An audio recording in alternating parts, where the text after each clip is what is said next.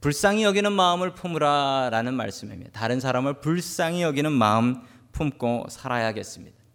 지난 시간에 계속 이어서 바울은 원래 터키 지방, 터키 지방 소아시아를 돌면서 1차 아, 전도 여행 때 전도했던 사람들과 교회들을 돌아보고 다니려고 했습니다. 그런데 갑자기 하나님께서 환상을 보여주시고 그 환상 중에 유럽으로 와라. 마케도니아 사람이 나와서 유럽으로 와서 우리에게 복음을 전해달라 라는 이야기를 듣고 바울은 주저하지 않고 유럽으로 가게 됩니다. 그 유럽에서 지나가는 도시들은 있었지만 머물렀던 그리고 사건이 있었던 첫 번째 도시가 이 빌립보라는 도시입니다. 빌립보. 우리 다 함께 사도행전 16장 12절 말씀 같이 봅니다. 시작. 거기에서 빌립보에 이르렀다. 빌립보는 마케도니아 지방에서 으뜸 가는 도시요 로마 식민지였다. 우리는 이 도시에서 며칠 동안 묵었는데 아멘. 자, 여러분 지도를 보시면 지도에 빌립보라는 도시가 저렇게 나와 있습니다. 여러분 지도 보이시죠? 지도를 보시면 저기에 빌립보라는 도시가 나와 있는데 빌립보라는 도시가 이제 아시아 이쪽 바다 쪽 이쪽은 아시아인데 아시아 쪽에서 유럽 쪽으로 들어가면 유럽의 아마 게이트웨이 정도가 됩니다. 관문이라고 하죠. 들어가는 입구 입구에 저 빌립보라는 도시가 있습니다. 그런데 원래 이 동네 이름이 원래 빌립보는 아니었습니다. 원래는 다른 이름을 가지고 있었는데 왜 빌립보가 되었냐면 이 도시는 그 알렉산더 대왕의 아버지인 빌립 2세라는 분이 개발하고 세운 도시입니다. 이 알렉산더 아버지 빌립 2세는 이 도시를 점령하고 이 도시를 개발한 다음에 저게 자기 이름, 이 필립 2세니까 필립 2세니까 어, 빌립보라는 이름을 자기 이름을 따서 지어놓게 되죠.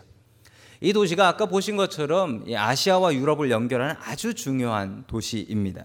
게다가 이 도시에 정말 중요한 점 하나가 있는데 이 도시에는 골드마인, 금광이 아주 큰 게 있었습니다. 거기서 금을 캐 가지고요. 그 캔 금을 갖고 이 빌립 2세가 무슨 일을 했냐면 군인들을 모았습니다. 군인들을 recruit해서 군인들을 모아서 군인들에게 월급을 뭐로 줬냐면 금으로 줬습니다. 뭐 금만큼 확실한 pay가 어디 있겠습니까? 자, 그래서 군대를 잘 조직했습니다. 그 군대를 물려받은 사람이 누구냐면 Alexander the Great, 알렉산더 대왕입니다. 알렉산더 대왕이 그 군대와 그리고 이 빌립보에서 나는 금을 가지고 군대를 더 크게 만들어서 세계 정복을 했던 것이죠. 만약에 빌립보라는 도시가 없었다면 알렉산더 대왕이라는 이름은 여러분 기억도 아마 못 하실 겁니다. 이 도시에 살고 있었던 사람들은 자부심을 가지고 살았습니다. 우리 대단한 도시다. 이 도시에는 은퇴한 군인들이 그렇게 많이 살았다고 해요. 은퇴한 군인들은 당시에 상당히 큰 대단한 복지 혜택, 베네핏을 받고 살고 있었습니다. 그리고 이 은퇴한 사람들 중에는 다시 재취업을 하신 분들도 계셨는데 어떤 신학자들은 오늘 성경 말씀에 나오는 간수가 은퇴한 군인일 것이다 라고까지 추측하는 분들도 있습니다. 그리고 잘 살았던 사람들이었기 때문에 다른 지역에서 온 사람들을 경계하고 멸시하고 아, 경계하는 그런 일들도 있었다. 오늘 성경 말씀에도 그런 일들이 나오고 있지요. 바울이 기도하던 길에 어떤 여자분 한 분을 만납니다. 우리 16장 16절 말씀 같이 봅니다. 시작. 어느 날 우리가 기도하러 가다가 귀신 들려 점을 치는 여종 한 사람을 만났는데 그는 점을 쳐서 주인들에게 큰 돈벌이를 해주는 여자였다. 아멘. 여러분 바울과 신라가 뭘 하러 가는 길이었다고 합니까? 기도하러 가던 길에 기도하러 가던 길에. 저는 이 말씀을 보면서 이런 이런 상상을 해봐요. 만약 제가 예배를 드리러 가는데 예배를 드리러 가고 어, 설교를 하러 가는데 길에서 정말 어려운 사람 하나가 쓰러져서 도움이 필요하다. 여러분 제가 예배 시간 어기고 그 사람 도와줘야 됩니까? 아니면 제가 예배 시간 지키러 거길 지나쳐야 됩니까? 성경은 이렇게 얘기합니다. 예배 시간 늦더라도 예배 시간 늦더라도 그 어려운 사람. 그게 성경의 가르침입니다. 다음 주부터 더 늦게 오시는 거 아닌가 모르겠습니다. 바울이 기도하던 길에 이 어려운 여자, 그 귀신 들린 여자 하나를 만납니다. 귀신 들려서 점잘 친다. 말 됩니까? 여러분 한국말에 이런 말이 있죠? 귀신같이 한다. 귀신같이 잘한다. 이런 말 있죠? 맞습니까? 네, 그럴 수 있습니다. 어, 제가 어느 인터넷 그 점쟁이들 카페가 있어요. 점쟁이들만 보는 점쟁이들 카페가 있는데 그 점쟁이들 카페에 오른 글 하나가 있는데요. 참 우스워서 제가 가져왔습니다. 60대 후반 남자를 조심하십시오라는 제목입니다. 60대 후반. 요즘 요즘 서울에 있는 철학관이라고 하죠. 포춘 텔러들이 일하는 거 철학관. 철학관에 60대 후반의 남자가 갑자기 불현듯이 들어와 가지고 손님인 것처럼 가정해서 제가 소문 듣고 왔습니다. 용하다고 들었습니다. 잘 맞추신다고 들었습니다. 그런데 이걸 어떡하죠? 제가 오다가 차 기름이 떨어져서 요 앞에 있는 무슨 주유소 아시죠? 거기다 차를 세워놓고 왔는데 마침 보니까 여기로 오려고 했는데 지갑을 집에 놓고 온 겁니다. 아니 돈이 떨어져서 제가 차에다가 기름도 못 넣고 제가 아는 분 소개로 왔는데 다음번에 제가 갚아 드릴 테니까 다음번에 갚아 드릴 테니까 아, 돈 10만 원만 꿔 주십시오. 라고 얘기를 했습니다. 여러분 같으시면 뭐라 하시겠습니까? 여러분 같으면 뭘 이런 걸 다 그러면서 나가시라고 그럴 뭐 그럴 분도 계시. 그런데 이분 얘기로는 이분 이분이 이렇게 해서 수백 명한테 사기를 쳤어요. 그것도 점쟁이들한테만. 아니 사람 속을 읽는 사람들이라면서요. 사람 사람의 미래를 본다는 사람이라면서요. 그런데 이 사람들이 속수무책으로 당했어요. 근데 이분 얘기가 이렇대. 이분 얘기가 더 웃겨요. 세상에 점쟁이들만큼 속이기 쉬운 사람들이 없습니다. 그냥 칭찬 몇 번 해주고 용하다고 들었습니다. 라고 칭찬 몇 번 해주면 그냥 주머니 털고 다 준대요. 어떤 사람은 돈이 떨어졌다고 은행 가서 돈을 ATM에서 꺼내가지고 주는 사람도 있더래. 그래서 60대 후반 남자를 조심하십시오. 이런 공개 수배가 떴습니다. 여러분 이런 분들은 주로 배워서 하는 점쟁이들입니다. 배워서 책 보고 배워서 하는. 그런데 오늘 나오는 점쟁이는 다릅니다. 오늘 나오는 포춘 텔러 걸은 완전히 달라요. 이 사람은 데몬 포제스트. 귀신이 씌워 가지고 귀신의 미래를 보게 하는 사람이었습니다. 그런데 너무 안타까운 것은요. 너무 안타까운 것은 이 귀신 들린 이 여자 아이에게 주인이 있었는데 주인이 어땠대요? 성경이 이렇게 나옵니다. multiple owners. 주인들이 아주 많았다. 그리고 큰 돈벌이를 하게 해줬기 때문에 어떤 사람이 한 명이 주인이었는데 그 주인이 아이고 얘가 돈을 많이 벌어 투자하셔 인베스트 투자하셔 투자하다 하다 하다 보니까 주인들이 아주 많아진 거예요. 여러분 정말 안타까운 것은 정말 안타까운 것은 이 주인들은 정말 피도 눈물도 없는 사람인 것 같습니다. 이 여자 소녀 아이 누구네 집 딸일 거예요. 누구네 집 딸일 거예요. 어쩌면 우리 집 딸을 생각이 날 수도 있고 그런데 그 누구도 이 여자아이를 불쌍히 여기는 사람은 없었고 야 진짜 용하다. 정말 잘 맞춘다. 다들 박수치고 주머니를 털고 돈을 낼 생각은 하고 자기의 미래를 알려고는 했지만 정말 불쌍하다. 어떻게 저 아이 구해줄까? 이런 마음을 품은 사람은 한 명도 없었다는 거예요. 여러분 저희 교회가 노숙인 봉사를 하고 있죠. 노숙인 봉사를 하면서 이런저런 생각이 참 많이 듭니다. 처음에는 내가 왜 이걸 나가야 되나 이런 생각도 들다가 요즘 한 몇 년 나가다 보니까 그 사람들하고 정이 들어서 그런지 참 그 사람들이 불쌍해요. 제 머리를 스치는 한두 어, 케이스 정도가 있습니다. 첫 번째 분은 어떤 흑인 분이었어요. 흑인 여자분이신데 키도 아주 큰 분이었어요. 그런데 그 여자분이 자기 애들 둘하고 조그만한 애들 둘하고 왔어요. 애들 둘도 와가지고 같이 열심히 밥을 먹고 갔습니다. 밥을 먹고 가는데 하도 행색이 멀쩡해서 노숙인이 아닌가, 홈리스가 아닌가 생각했는데 보니까 배낭을 백팩을 맸는데 백팩에 브랭킷 담요가 하나씩 껴 있더라고요. 아이고 노숙하는 분들이구나. 참 마음이 아프더라고요. 그렇게 뒤돌아서서 가시는데 참 마음이 아팠어요. 또한 케이스는 어떤 여자분이신데 그 아시아 여자분이셨어요. 오셨는데 배가 이렇게 배가 남산만큼 볼록해서 임신을 하신 거죠. 물어봤습니다. 언제 언제 아이를 낳냐? 그래 다음 주쯤 낳는다. 다음 주쯤 낳는다. 그렇게 얘기했어요.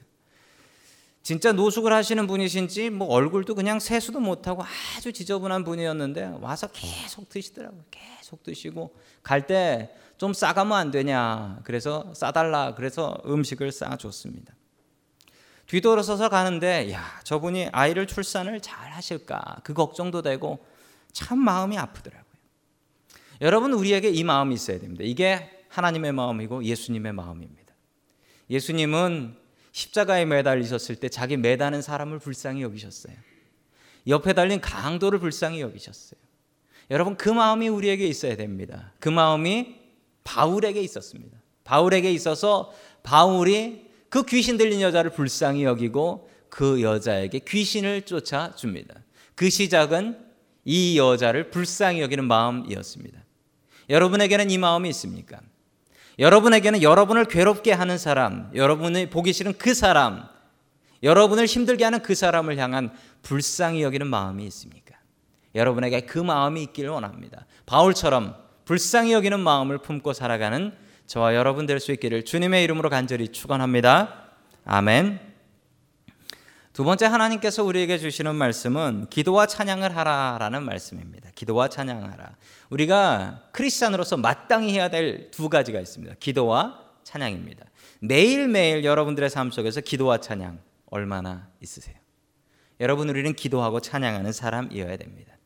우리 19절 말씀을 같이 봅니다. 시작. 그 여자의 주인들은 자기들의 돈벌이에 희망이 끊어진 것을 보고 바울과 신라를 붙잡아서 광장으로 관원에게로 끌고 갔다. 아멘. 바울이 예상한 대로 이 귀신을 쫓아주면 아무 일이 없을 것이 아니라 만약 귀신을 쫓아주면 저 주인들이 가만히 있지 않을 거다. 근데 정말 그 주인들이 가만히 있지 않았습니다. 가만히 있지 않고 바울과 실라를 끌고 광장으로 갔다라고 합니다. 왜 광장일까요? 여러분 광장은 square, 광장은 무엇이냐면 그 당시에 원래 헬라어에서는 저게 광장이 아니라 아고라입니다. 아고라. 여러분 아고라 들어보셨습니까? 다음 아고라 들어보셨을 겁니다. 이 아고라가 뭐냐면 그리스 로마 시대의 광장을 얘기합니다. 이런 광장인데 화면에 나오는 광장인데 그리스 로마 시대에는 저런 광장에 모여서 사람들이 토론을 했습니다. 토론을 하고 당시에는 말 잘하는 사람이 최고였대요. 그래서 말 잘하는 학원, 웅변 학원이 아주 인기였다고 합니다. 저기서 서로 말싸움을 하는 거예요. 말싸움을 해서 다른 사람을 말싸움으로 이기면 아, 그 사람이 최고다. 힘센 사람이 아니라 말 잘하는 사람이 최고였다는 거죠. 자, 그런데 저쪽 구석에 가면 구석에 누가 있었냐면 그 테이블이 하나 있고 거기에 그 정부 관리들이 나와 있었답니다. 정부 관리들이 나와서 사람들이 말싸움 하다가 고소 고발할 일이 있으면은 그 사람한테 찾아가 가지고 아 이 사람이 나를 때렸어 그러면서 고소 고발을 하면 그 자리에서 사건을 케이스를 받아주든지 아니면 바로 재판을 그 자리에서 내려서 당신이 잘못했네 이렇게 해줬다라는 거예요. 그랬던 것이 바로 아고라입니다. 자 우리 계속해서 20절 말씀 같이 보겠습니다. 시작. 그리고 그들은 치안관들을 앞에 세워놓고 이 사람들은 유대 사람들인데 우리 도시를 소란하게 하고 있습니다. 아멘. 자, 왜 유대 사람들인데라고 얘기를 했을까요? 유대 사람들이면 안 되나요? 네, 안 됩니다. 왜 그러냐면 당시 사람들에게는 유대인들에게는 나쁜 prejudice, bias가 있었어요. 그건 무엇이냐면 서기 49년에 있었던 일입니다. 클라디우스 황제라는 로마 황제가 있었어요. 이 황제 때 유대인들이 로마에서 반란을 일으켰습니다. 반란을 일으켜서 폭동을 일으키고 그런 일이 있어서 이 클라우디우스 황제는 로마에서 유대인들은 모두 다 추방해라, expel 해버렸죠. Jewish들을 다 내보내 버렸습니다. 자, 그래서 이 주인들이 이야기할 재판할 때 자기 유리한 얘기를 하는 거예요. 이 사람들이 유대인들이요 라고 하니까 오 사람들이 웅성웅성하는 거죠. 유대인들인데 여기 와서 소란을 일으키고 있습니다. 오 유대인들은 그래. 라는 편견을 가지고 있었기 때문에 이 주인들이 아주 머리를 잘 쓴 것이죠. 여러분 그래서 바울과 신라가 광장으로 붙잡혀 갑니다. 그리고 죽도록 두들겨 맞죠. 여러분 이 길을 바울이 가려고 해서 갔던 길입니까? 처음에는 여기 안 가려고 했잖아요. 그런데 그런데 하나님께서 환상 보여주셔서 이 길 가라고 해서 갔잖아요. 하나님의 일에 순종한 것밖에 없고 불쌍한 여자를 받고 다른 사람들 다 무시하는데 아이고 불쌍해라. 귀신 쫓아줬잖아요. 뭘 잘못했어요? 뭘 잘못했다고 바울과 신라가 이렇게 끌려가서 재판받고 죽도록 두들겨 맞고 감옥에 들어가야 합니까? 자, 그 감옥에 들어있는 모습이 24절에 나옵니다. 우리 24절 같이 봅니다. 시작. 간수는 이런 명령을 바꿔서 그들을 깊은 감방에 가두고서 그들의 발을 착고를 단단히 채웠다. 아멘. 로마의 감옥에는 세 종류가 있다라고 합니다. 화면에 보시면 영어로 나와 있죠. 세 종류가 있는데 보통 감옥이 있습니다. 커뮤니오라라는 감옥인데 이 감옥은 뭐냐면 그냥 지상 마당이에요. 마당이고 거기에 사람들을 그냥 놔둔 겁니다. 나가지만 못하게 문 걸어 잠그고. 그러면 그 사람들이 다니면서 이야기도 나누고 햇볕도 쐬고 뭐 신선한 바람도 마시고 이럴 수 있었던 거죠. 이게 가장 보편적인 그냥 일반적인 감옥이었습니다. 그 다음엔 interiora라는 감옥이 있었습니다. 이 감옥은 그냥 지상에 있는데 ground level에 있는데 거기에다가 감옥을 만든 거예요. 그래서 사람 못 나오게 거기 집어넣고 문 잠가 버린 겁니다. 이게 두 번째 감옥이고 세 번째 감옥은 툴리아니엄이라는 감옥인데 이 감옥은 이거 진짜 감옥입니다. 여러분들이 혹시 영화에서 보셨을지 모르는데 지하 감옥이죠. 지하에다가 땅굴을 파고 거기다가 사람을 가두고 철, 세청사를 하고 특별히 이, 이 감옥, 지하 감옥이 괴로웠던 것은 여기에 들어있는 사람은 주로 어떻게 했냐면 묶어놨습니다. 뭘 묶어놨냐면 발하고 발을 벽에다가 발을 벽에다가 묶어놓고 벌리고 묶어놓고 손도 이렇게 벌리고 묶어놨어요. 수갑을 채운 거죠. 예, 발에다가 착고를 채웠다라고 합니다. 여러분 상상해 보세요. 다리가 얼마나 벌어지시는지 모르겠는데 여러분 다리가 벌어진 상태에서 이렇게 수갑을 채우고 이러고서 여러분 잠을 자려고 하면 앞으로 누워야 될까요? 뒤로 누워야 될까요? 여러분 이 자세 자체가 엄청난 고문입니다. 엄청나게 괴로운 거예요. 여기에 끌려 들어갔습니다. 왜? 하나님 뜻에 순종해서. 하나님 뜻에 순종하고 사람을 사랑하고 불쌍히 여겼더니 이런 감옥에 들어가게 되었다라는 겁니다. 여러분 이런 억울한 일을 하나님 믿다가 신앙생활 열심히 하다가 당하시면 어떻게 하시겠습니까? 아이고 하나님 살아계시면 어떻게 나한테 이런 일이 생기나 이러시겠습니까? 바울과 신라의 반응이 정답입니다. 바울과 신라가 어떻게 했나? 우리 25절 말씀 같이 보겠습니다. 시작.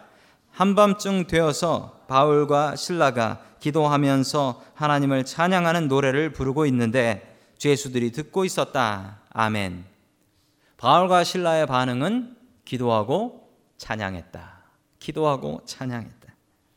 여러분 어떻게 사람이 이럴 수 있을까요? 이거 사람일까요? 어떻게 사람이 이럴 수 있을까요? 두들겨 맞고 지금 뭐 표, 현은 안 되어 있지만 낮에 고문당하고 죽도록 두들겨 맞았습니다. 그러면 뭐 피투성이가 됐을 거란 말이에요. 그리고 이렇게 묶여 있는 상황에서 여러분 이 상황에서 기도하고 찬양을 했대요. 여러분 어떻게 하면 이럴 수 있을까요? 답은 딱 하나입니다. 이분들은 훈련된 사람이기 때문에 그렇습니다. 평소에 기도하고 찬양하는 습관이 있었던 사람이기 때문에 누가 시켜서 하는 게 아니라 아무것도 할 수 없으니 손발도 못 움직이니 어쩔 수 없다. 우리가 할 수 있는 건 기도하고 찬양이다. 훈련되니까 할 수 있는 거예요.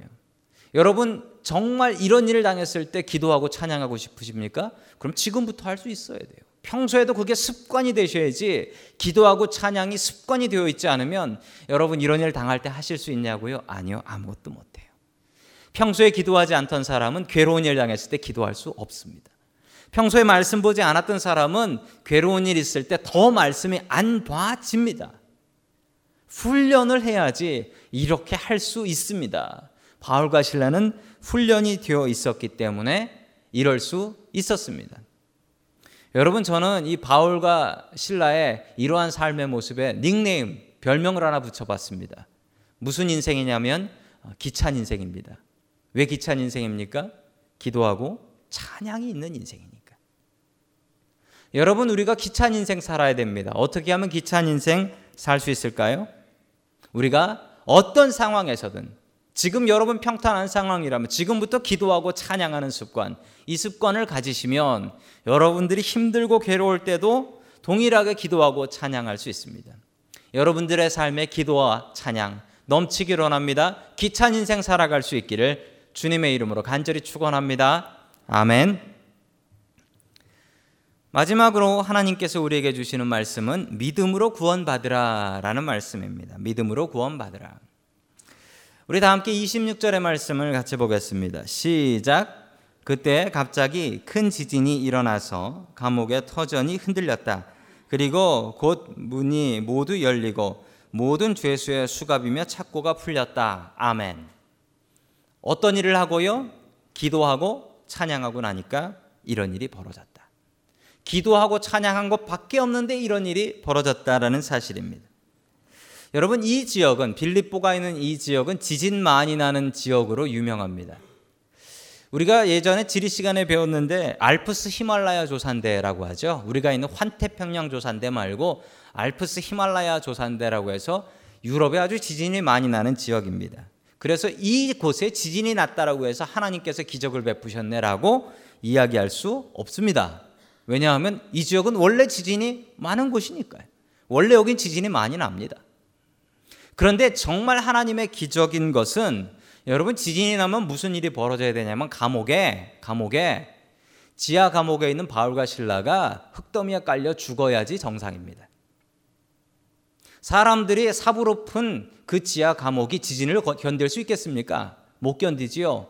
그 지하 감옥에 있는 바울과 신라가 흙더미에 깔려 죽었더라. 이래야지 정상입니다. 그런데 어떤 일이 벌어지냐면 바울과 신라가 있었던 감옥에 문이 깨집니다.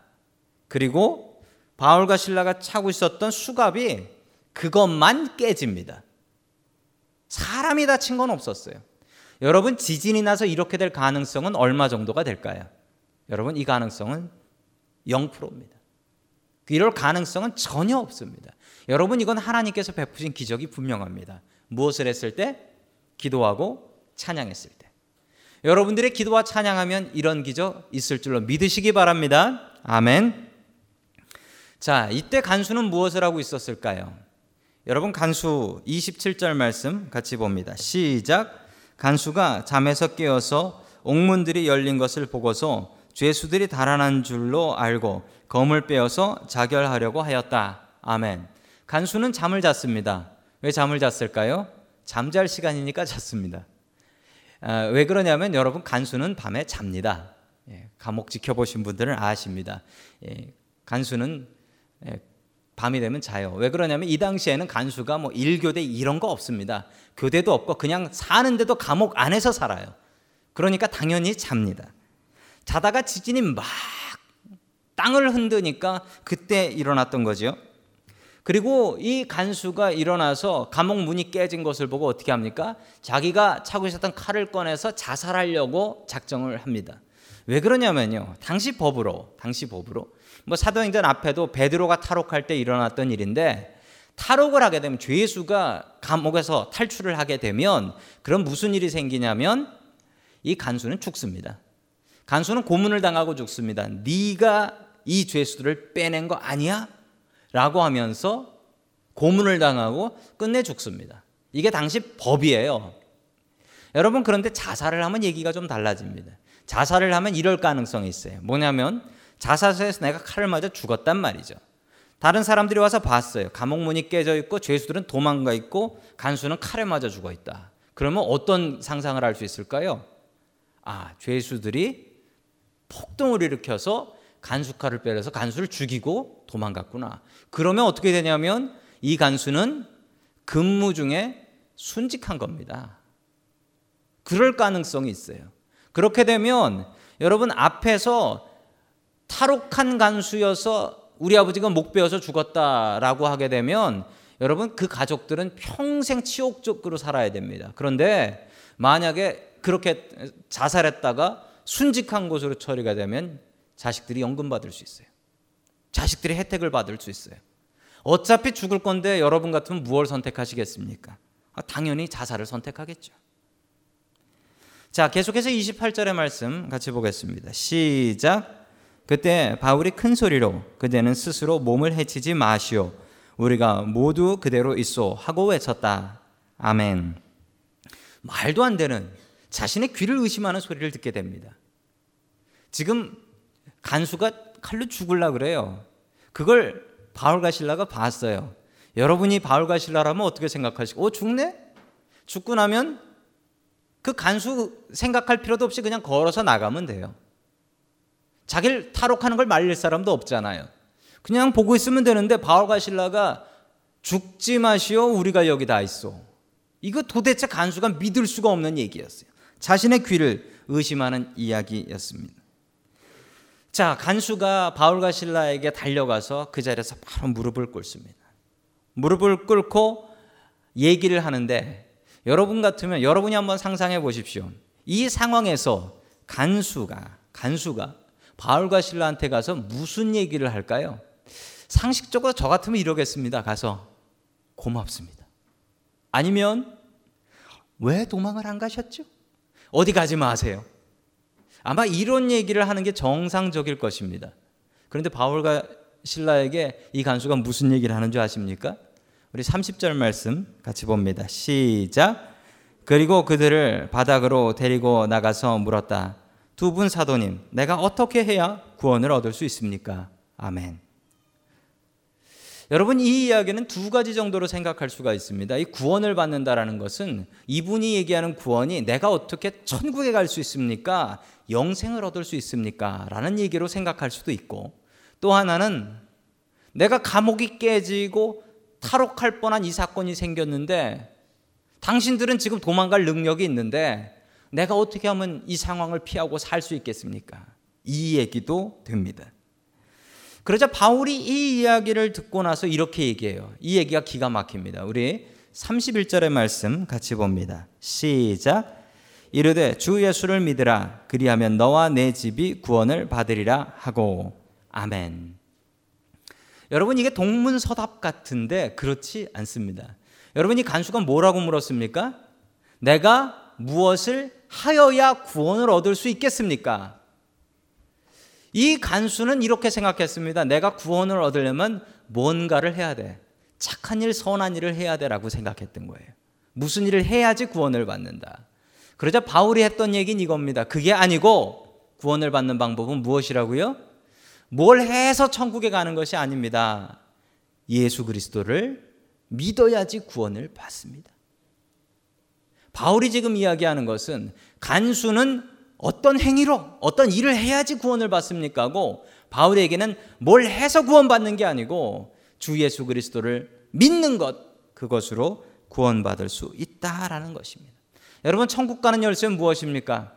착하게 살면 천국 갑니까? 아니요. 그럼 못되게 살라는 얘기가 아닙니다. 착하게 살아야 되는데 그 착하게 살기 전에 제일 먼저 해야 될 일은 우리가 예수님을 믿는 것입니다. 믿는 것. 믿는 것이에요. 믿어야지 구원받을 수 있습니다. 믿는 게 가장 중요한 것이지 선하게 사는 것으로 천국 간다라는 생각하지 마십시오. 그런데 여러분 우리가 예수님 믿으면 우리는 더 선하게 삽니다. 사람 눈보다 더 무서운 하나님 눈 의식하면서 살 수밖에 없습니다. 여러분 주 예수를 믿으라. 이게 바울이 던진 가장 중요한 삶의 열쇠, 구원의 열쇠였습니다. 여러분 이 간수와 같은 복이 있기를 원합니다. 이 간수에게 임하셨던 하나님의 복, 주 예수를 믿는 복이었습니다. 그와 그 집안이 모두 구원받았습니다. 여러분들도 예수 그리스도를 온전히 나의 주님으로 모셔서 그 믿음을 통하여 구원받을 수 있는 저와 여러분 될 수 있기를 주님의 이름으로 간절히 축원합니다. 아멘.